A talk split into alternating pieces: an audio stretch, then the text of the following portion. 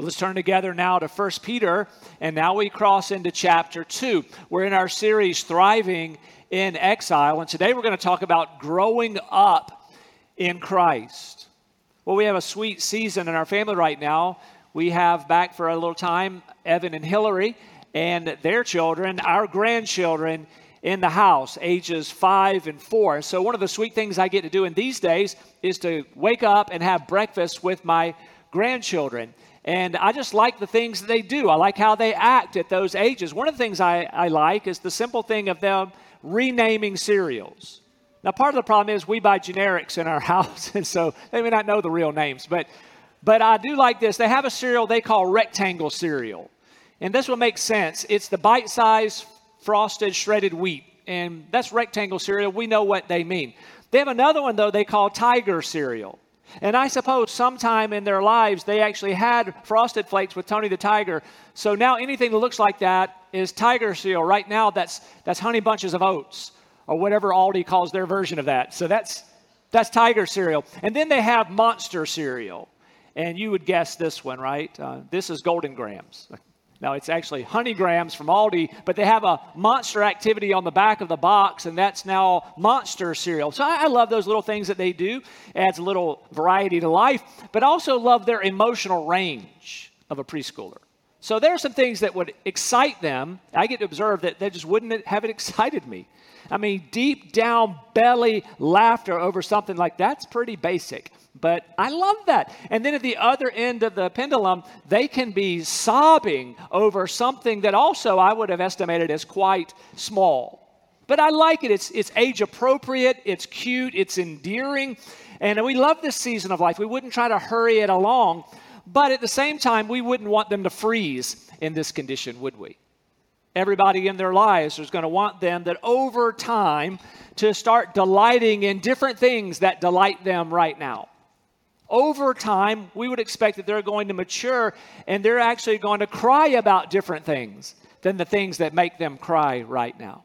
And over time, we pray that they'll be dedicated to different things that they're dedicated to right now as four and five year olds. So we're going to expect some marks of maturity along the way. And likewise, as the children of God, God expects us to grow up in our faith. So wherever you are in your spiritual walk, wherever you are in your development, the Lord does not expect you to stay right there. In fact, I think it's impossible, right? You're either moving forward with Christ or you actually are going backwards. There's really no holding steady. And so let's take to heart the words we're going to hear now from 1 Peter chapter 2. Just three verses we're going to lock in on. Let's hear them now. 1 Peter 2, verses 1 through 3. So put away all malice and all deceit and hypocrisy and envy and all slander. Like newborn infants, long for the pure spiritual milk, that by it, here it is, that by it you may grow up into salvation, if indeed you have tasted that the Lord is good. Peter here begins this section with the word so or the word therefore. And he's signaling, signaling to us that I'm building on everything that I've told you up to this point in this letter. So, so because you have been born again, here's what I have to say, continuing that. Because you have been called to be holy, like our Father is holy, here are some things that I need to tell you. Because you have been called to love each other sincerely and fervently from the heart, because of that, here's some things I need to tell you. And the first thing he tells them, and now, and now us, is there are some things that we need to put away. If you've been born again, called to be holy, called to love each other, there are some things that are totally incompatible with that life, and rightly we should put them away. So, what does Peter say we should put away? Verse 1 so put away all malice and all deceit and hypocrisy and envy and all slander. When you pause and look at those words, you think that is a terrible list of sins. But if we think about our practice, these are often the sins that we excuse in ourselves. One by one, we say that's not that big of a deal. Now, rightly, we're horrified by some sins. We hear about adultery. We should be horrified by that and the devastation that brings to people spiritually and in their families or murder. We rightly would just recoil from the whole idea of murder. That's incompatible with my Christian walk. I can't be a part of that. Things like robbery, there's no place in that for that in a Christian's life. And we might excuse these, but Peter says, yeah, of course, put away those things that immediately come to mind. But here are five sins that have no place in the hearts of those who have been called to be holy, called to love each other in a body of Christ. So the first thing he says to put away is all malice. What's malice? This word in the original language means a feeling of hostility, a feeling of strong dislike, with the possible implication of desiring to do harm. The English word malice is defined this way to cause, to desire to cause pain or the satisfaction for doing harm, or some synonyms of this word malice in English. Words like hatefulness or malevolence or maliciousness, meanness, spite, viciousness. And you hear those words, oh, yeah, I cannot imagine how hatred could be compatible with this calling to holiness and this calling to love my brothers and sisters where would that fit in this life? And so there is no room for hatred in our lives as believers in Jesus Christ. In fact, as you look at your vocabulary and the way you speak in a given week, that word hate probably shouldn't even come up at all in a given week. Certainly not toward another human being. I can't think of a valid place where I would use the word hate in regard to another person. We start moving into the realm of malice there, but some people do. Maybe you're one who speaks that way. I hate that teacher. I hate my boss. I hate that coworker. And maybe you even desire them harm. Maybe you wouldn't actually strike the blow, but you inside would feel a sense of glee like, yeah, I really want something bad to happen to them. It's an awkward moment. It happens rarely, but when I'm talking to somebody and they're telling me what makes them livid, and when somebody says, yeah, I, I would just like to wring their neck. I never hear that at home, by the way. It's just shocking. Like, I, I want to wring their neck. That's a murderous thought. And, and, even I'm comforted thinking, I don't think they really mean that. But that's malice. I mean, I, I, would, I would like to destroy them. I would like them not to be on the earth. Peter says, as the Spirit of God guides him to write, you have to put that away. Totally incompatible with holiness, totally incompatible with how we're called to love one another. Here's something else to put away all deceit. All deceit. We know what that is. And it should be quickly readily evident to us that dishonesty and deception also has no place in our lives as believers, individually and how we relate to one another. Our God is the God of truth. Jesus said, I am the truth. It's Satan who is the, the deceiver, it's Satan who is the father of lies. We used to be those who would try to deceive other people. That's the old life. We've left that behind. We've now come to Christ, a brand new calling. So put away all deceit. Falsehood has no place in our relationships with each other. Now, there might be other sins that will more quickly destroy a relationship, but you certainly can't sustain and build a relationship when it's built on people deceiving one another. We know this in marriage. One of the key ingredients to a good marriage is the idea of honesty and openness. Gotta, gotta be there. Can you imagine trying to build a marriage when you can't trust a thing coming out of the other person's mouth? I mean, if they, they if they lie to you 10% of the time, I don't know if this is that 10% or not. It's just not going to be for a good marriage. You can't have security in that relationship. And likewise, as we apply this, as Peter's intending, into our fellowship together, deceit just cannot be there. Our fellowship depends on honesty with one another. Can you imagine if we were trying to deceive each other here? So we cannot be those who are trying to dupe each other or hide things from each other. We should not lie to each other to try to impress each other. We certainly should not lie to try to manipulate one another, try to get something we want. Nor should we lie to try to cover up embarrassing flaws in our lives, to try to give an impression that we're better, stronger than we actually are. We must be honest. So let me ask you are you a truthful person? Or have you grown accustomed? Well, no, I mean, I don't, I don't let people know the real me. I, I kind of keep up a facade here about the real me, and I'm trying to actually deceive people into thinking I'm something that I'm not.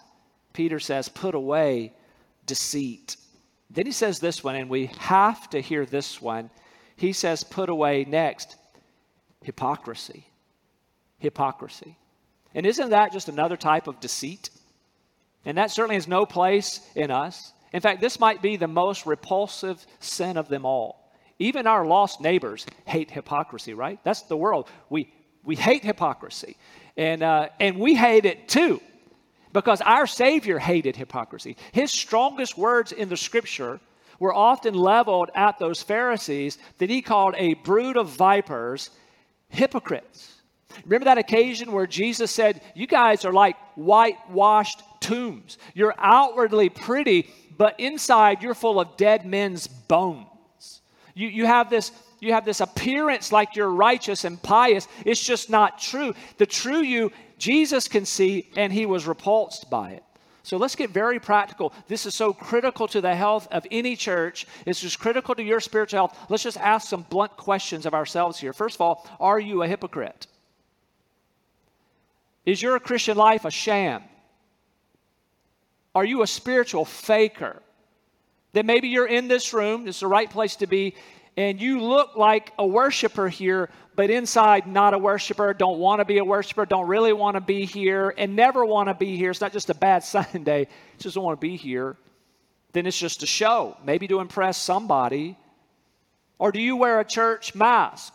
Not talking about the COVID masks, but do you wear a mask? There's, there's, you kind of suit up on the drive in, you know, angry, ungodly, angry, ungodly. This is just you. But hold on, I'm almost there. Let's put on the church mask. I'm going to wear that for a little while, and then I'm going to go home. I have no intention to pick that up. That whole life is just a Sunday thing that I do. How about a very practical question? Do you have two different social media presentations going on? You've got a public persona online with certain accounts where you want your employer to see that one, you want your extended family to see that one, but then you got a private set of accounts where really that's the real you where you use a total different vocabulary. You are, you are enamored by very different things here, uh, what the Bible would call ungodly things, and you're managing that. Can I tell you very bluntly, you are a hypocrite if that's you. You're, you're leading a double life with the goal of impressing, deceiving other people. There's no place for that in the heart of a Christian. how about this? Do you have a different vocabulary that you use at school or at work? And so there's a way you talk, things you joke about, what you're, you're, what you're known for there. And then you come on Sunday and you use a very different vocabulary. Whoop, I got to button it up. I hope I don't use some of those words accidentally here. You're a hypocrite. You're trying to manage two lives. You're faking something here that's not really true of you. And Peter says, as the Spirit inspires him, you got to put that away. Now let's talk about this. A hypocrite is different than a sincere Christian who stumbles and falls. Any Christian Every Christian sometimes stumbles and falls. We, we foolishly choose to sin, even though we know better as Christians. But, but the reaction to that sin is very different in the genuine Christian and the hypocrite. The genuine Christian who has been born again, now has a new nature through Christ, has foolishly sinned. We feel immediate remorse when we sin as a believer. And, and the Holy Spirit gives what I call crushing conviction. So the moment you say that or think that or do that, Holy Spirit who's in you, is no. And, and you, you're just forced to repent because he won't let you get away. You can't stay in sin because you're miserable in that. But the hypocrite's very different. A very different. The hypocrite is, I did it and I'm not sorry. My only goal is nobody needs to know about this. I'm just going to keep going with this because I like it. This is who I want to be. I just have a show that I do for others. We have to put away hypocrisy. Chuck Lawless did make the connection this week about the COVID mask and this mask of hypocrisy. Here with those vaccinated, you know, we can take off the mask and it's so refreshing. It, it is so nice. But he said, listen, while you're at it, why don't you think about that other mask? That one that you might wear. In fact, he talked about what a burden to try to manage a mask of hypocrisy. You know, we're called to sincerity. There's no joy like being all in with Jesus, flawed as we all are, right? And Lord, I just I just want to have a pure heart for you. That's freeing. Got nothing to hide behind the scenes. That's that's a joy. Don't miss it on that. How tiresome to try to keep up some hidden area of your life, hoping nobody's gonna know. Today's the day to leave that. Should have been gone before, but Aren't you glad our God's a God of grace? Today could be the day. It's like, I'm no longer wanting to live a double life, single life, single devotion to Jesus Christ. So if the Lord has put his hand on your life right now, showing you that you've been living a hypocritical double life, a couple of action steps you have to take. Those you've been a hypocrite with, you need to confess to them that you've been wrong. So you've had your church persona. We, we've been none the wiser but you have a pack of people you've been hanging around with they know they know you they know the way you talk they know what you're really like and they know you come on Sundays and do this act, you need to go to those friends and say, Hey, I've been wrong. I've been living a double life. I've, I've been leading you to believe that Jesus is worth nothing to me, and that's how I've been living. But I've repented of that, and you guys need to know I'm sorry. I'm sorry for leading you astray. You need to come clean to them. They've already been seeing it, it's disgusting to them too. But maybe the next move you need to make is to maybe go to somebody in your life group or your life group leader or one of the pastors if you're not yet in a life group and say i just need to come clean. I've been living a double life and no more. Would you would you pray for me? Would you help me walk this walk? Aren't you glad for the grace of god? He can make you new. You've got to put that aside but also let's put away envy. Peter says put away envy. You know what envy is. That's when you're jealous. That's when you feel a sense of pain in you when you see something good happening to somebody else. When you're envious, you're thinking, that should have been happening to me, and I'm, I'm upset that that's happening over to them. We live in a time of social media where we can see what's happening in others' lives, at least the parts we put forward, and we usually put forward the blessings. And you might see the blessings of somebody else in the church, and you think, man, I wanted that thing that they have. I, I would like to have their success. You're not happy with their success. You're, you're now resenting them for that success that they're putting out there. Or I wish my relationships were like their relationships. Or I wish I looked like they look. It could even be so devious that we can be envious of other people's ministries. I want God to use me like He's using them. Why won't God do that in my life? And we can't do what the Bible says. The Bible says we're to rejoice with those who rejoice. And yet we can be envious as a part of our sin nature. We got to fight that in us. I love John the Baptist as an example of not being envious. Remember that time in his ministry when his disciples started following after Jesus? And people were like, hey, John the Baptist, what do you think about this? And he said, I must decrease, he must increase. Don't you love that? No ego involved in that. He understood. This is my mission. I was to be a forerunner, prepare the way for the Messiah. My role is now concluding, and it's right that they would follow Jesus instead of me. Oh, we want to be like that. When we first came back from overseas, we came back into a missionary and residence type of role with the IMB. And that meant we lived in an IMB house and had an IMB car. That's nice. But we were paid like missionaries based here, not a staff member, missionary and residence money. So needs were met, but tight is how it was for us. And they placed us in the far west end of Henrico. And so we were keenly aware every day that we didn't have the stuff that all the people who are actually homeowners around us that they had. It was just very apparent to us that we're kind of squeaking by every month, not like what we thought the neighbors were experiencing. Add to that that part of my role was to go out to ILC uh, maybe once a week or several times a month anyway to do some training and debriefing people and things like that. And I would go through. Remember when that area heading out Hanover County was just starting to develop and these these mini mansions were going up? Maybe actual mansions. I don't know. I didn't I wasn't worthy to drive down the streets to see. And just the opulence of that. Now again, I did not want those homes. I, I knew what God called me to do. That's not, it's not what I'm supposed to have. No envy there, but just the awareness that I could use a little more income right now. And there's a lot of wealth going on over here. Here's what I did to guard my heart driving through there multiple times a month. Here's what I would pray I'd say, Lord, give them more. Give them more. Because what I was trying to say to myself is, they didn't take it from me. It's okay that they have double what they have. That's not, that's not costing me anything. My, my heart should be, Lord, I'm going to work and do what you've called me to do. I'm going to trust in you for my daily bread. You're going to meet our needs. So, Lord, it's fine with me. I'm not, I'm not going to be jealous of them. Double it, triple it, give them anything they want. It has no, has no bearing on my life. Well, it was, a, it was a good antidote for me. I'll tell you what the chief antidote is for envy it is contentment biblical contentment. And if this is a present struggle in your life, Philippians 4 is where maybe this week you should dwell. Remember in Ephesians 4, that context of contentment. Paul said, I know how to get along in humble circumstances. I know how to get along with a lot.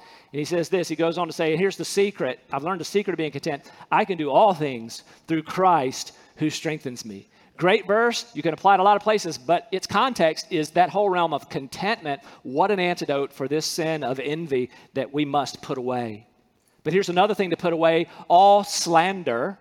All slander. Remember, we're called to holiness. We're called to love each other earnestly from the heart, and slander can't fit in there. What a shame if in a church we're known for backbiting, we're gossiping about each other, tearing each other down. That's not what we're here for. God gave us tongues to build each other up in the church.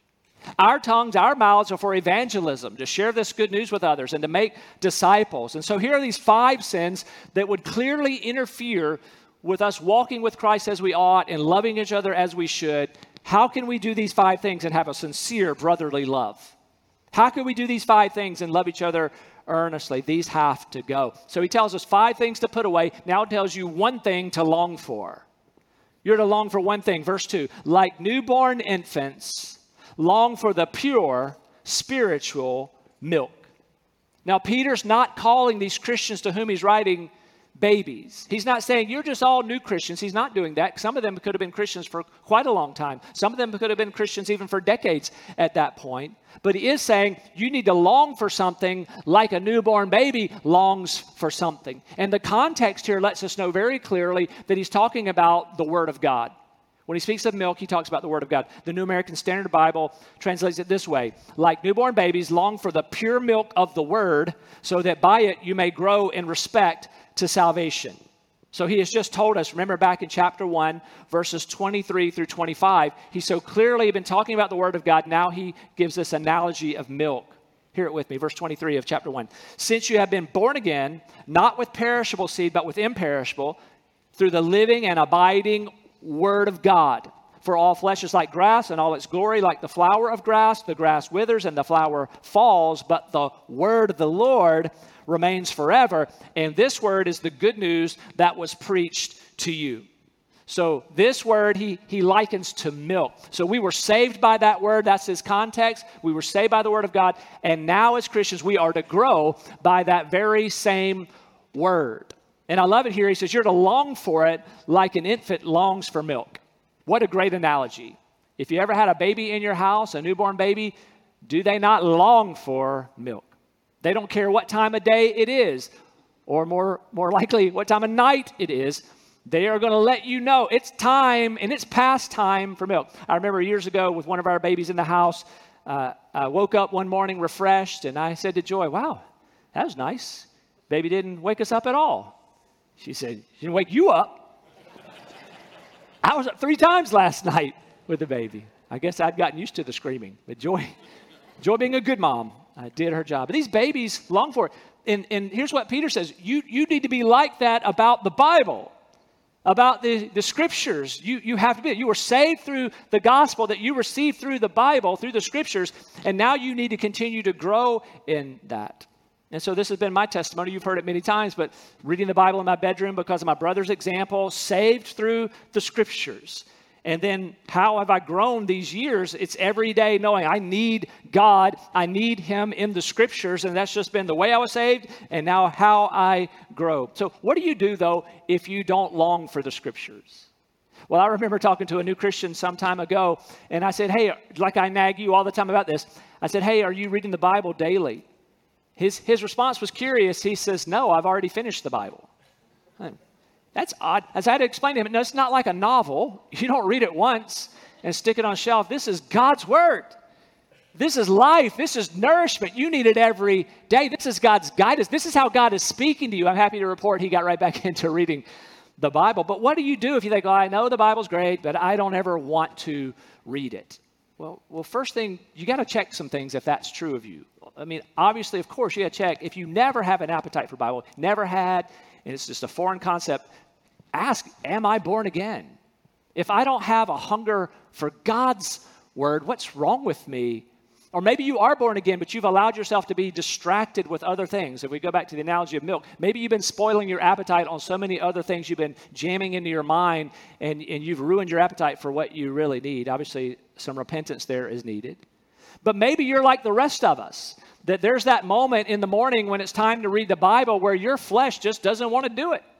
And so I, I, have that most mornings when it comes that time to be still in the presence of God. If I'm drinking my coffee, I've been reading some news on the news app or catching up on some sports scores. All right, now it's time to meet with the Lord. My flesh sometimes was like, eh, it would be easier to read another story.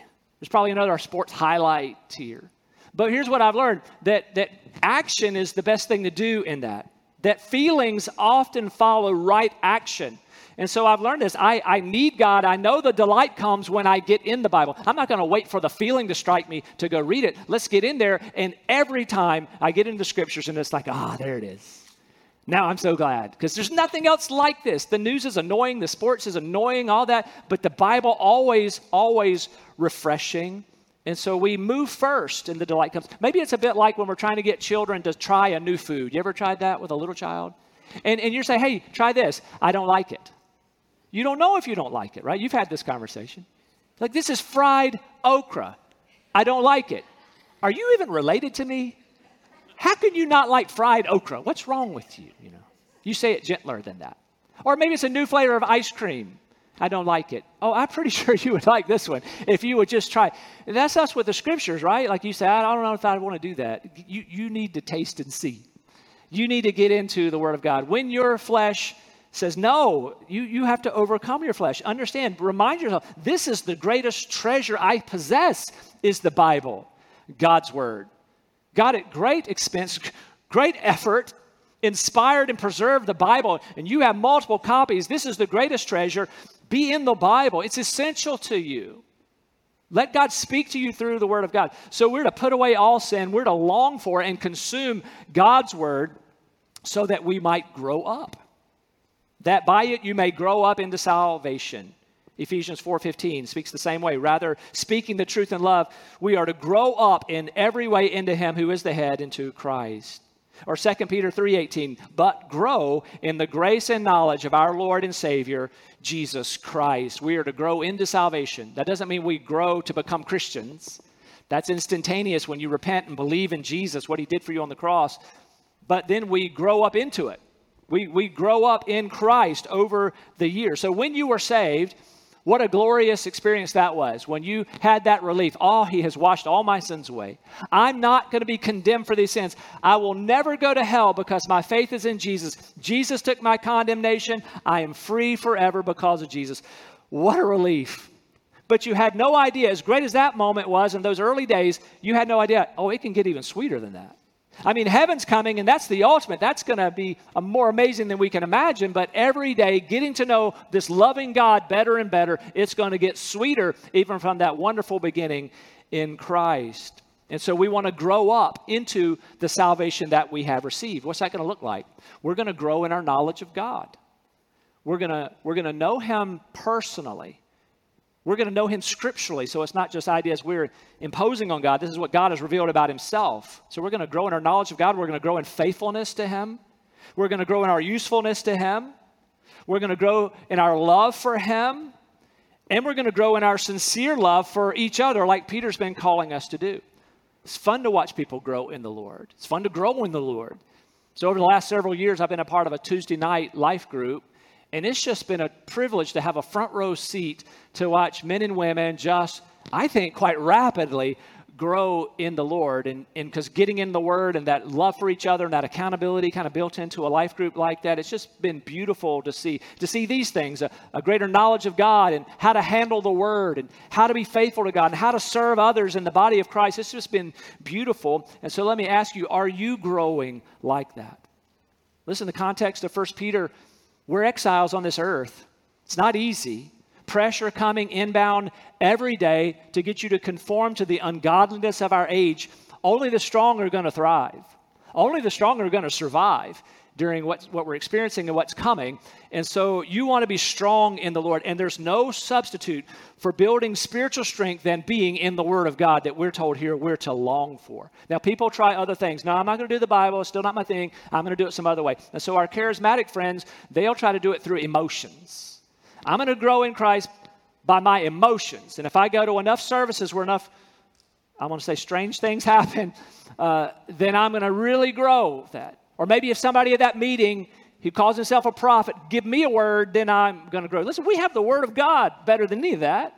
When we open the Bible, I know this is God's word. I can build my life on this. The church has been growing through the word of God for 2,000 years. I'm not chasing a feeling, another feeling, another feeling. I have the very word of God. Some people try it through Christian radio. I don't read the Bible, but I listen to Christian radio. Can I tell you, um, that's great. I mean, at least it gives you a chance to focus on rather things of the world. You've got music pointing you Christward, that's very good.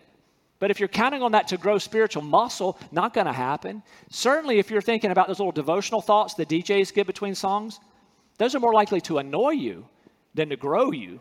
I'm usually like, just play another song, please. it's not going to grow. There's, there's meat in the Bible. That's what you're intended to take in, and you're going to grow through that. So, so let me just remind you again set the time to be with God every day in His Word. Did you saw it? We're commanded to long for it. Be, be, there in the presence of God. Have a plan. Maybe this will be your plan. I'm just going to hang out in the New Testament for the foreseeable future. I'm going to get to the Old Testament soon. If you're new to the Bible, let me just hang out in the New Testament and read systematically. Start a book of the Bible like John or like Mark and just start chapter one today with a highlighter, with a pen. Mark keywords, things God's showing you. Tomorrow, chapter two. Next day, chapter three. You can do more if you want to, but just have a plan systematically because your goal is I want to meet with God. I need to long for this and I'm going to develop an appetite for this as I meet with God. Read for relationship, read to respond, enjoy the presence of the Lord. That's what you're going for. Why? He gives you another reason because the Lord is good. The Lord is good. See it with me, verse 3. If indeed you've tasted that the Lord is good. Wayne Grudem makes a very good explanation of the connection between longing for the scriptures like we should and also God being good. Listen to what he says. He says to read or listen to Scripture is to hear the Lord speak, to take His good and nourishing words into our hearts. To drink the milk of the Word is to taste again and again what He's like. For in the hearing of the Lord's words, believers experience the joy of personal fellowship with the Lord Himself. Moreover, those words give direction into His good paths for life and gives promises of His continued goodness in the time of need. So, have you tasted that the Lord is good? Do you know Him? Have you experienced Him? You say there are a lot of good things in life, and there are family and friends, sweet church family like this, mountains and beaches and sunsets, a lot of good things. But all these things have come from a good, good God. And there's no one like our God. Have you tasted that He's good? He's the one who made you in great love and mercy. He's the one that's offered to save your eternal soul. He's the one that's prepared a place for you in heaven with Him. There's nobody like him. So draw near to him, putting away all sin out of your life. Repent of that. Draw near to him. Ask him to create a longing in you for his word that you would spend time with him and grow up in him as we've been called to do. But it all begins with being saved. Peter can say to Christians, grow up into your salvation, but it starts with salvation. So today, would you be saved if you've not trusted in Jesus yet? I pray that today the Holy Spirit's drawing you, that you're recognizing your sin today for the first time, some of you, and you're ready to renounce that sin that you might have Jesus instead. Jesus, who lived a perfect life, who died on a cross for your sins, was raised from the dead that you might lay down everything else and put all of your hope, all of your trust in Jesus. Let me give you a moment to call on Jesus to be saved.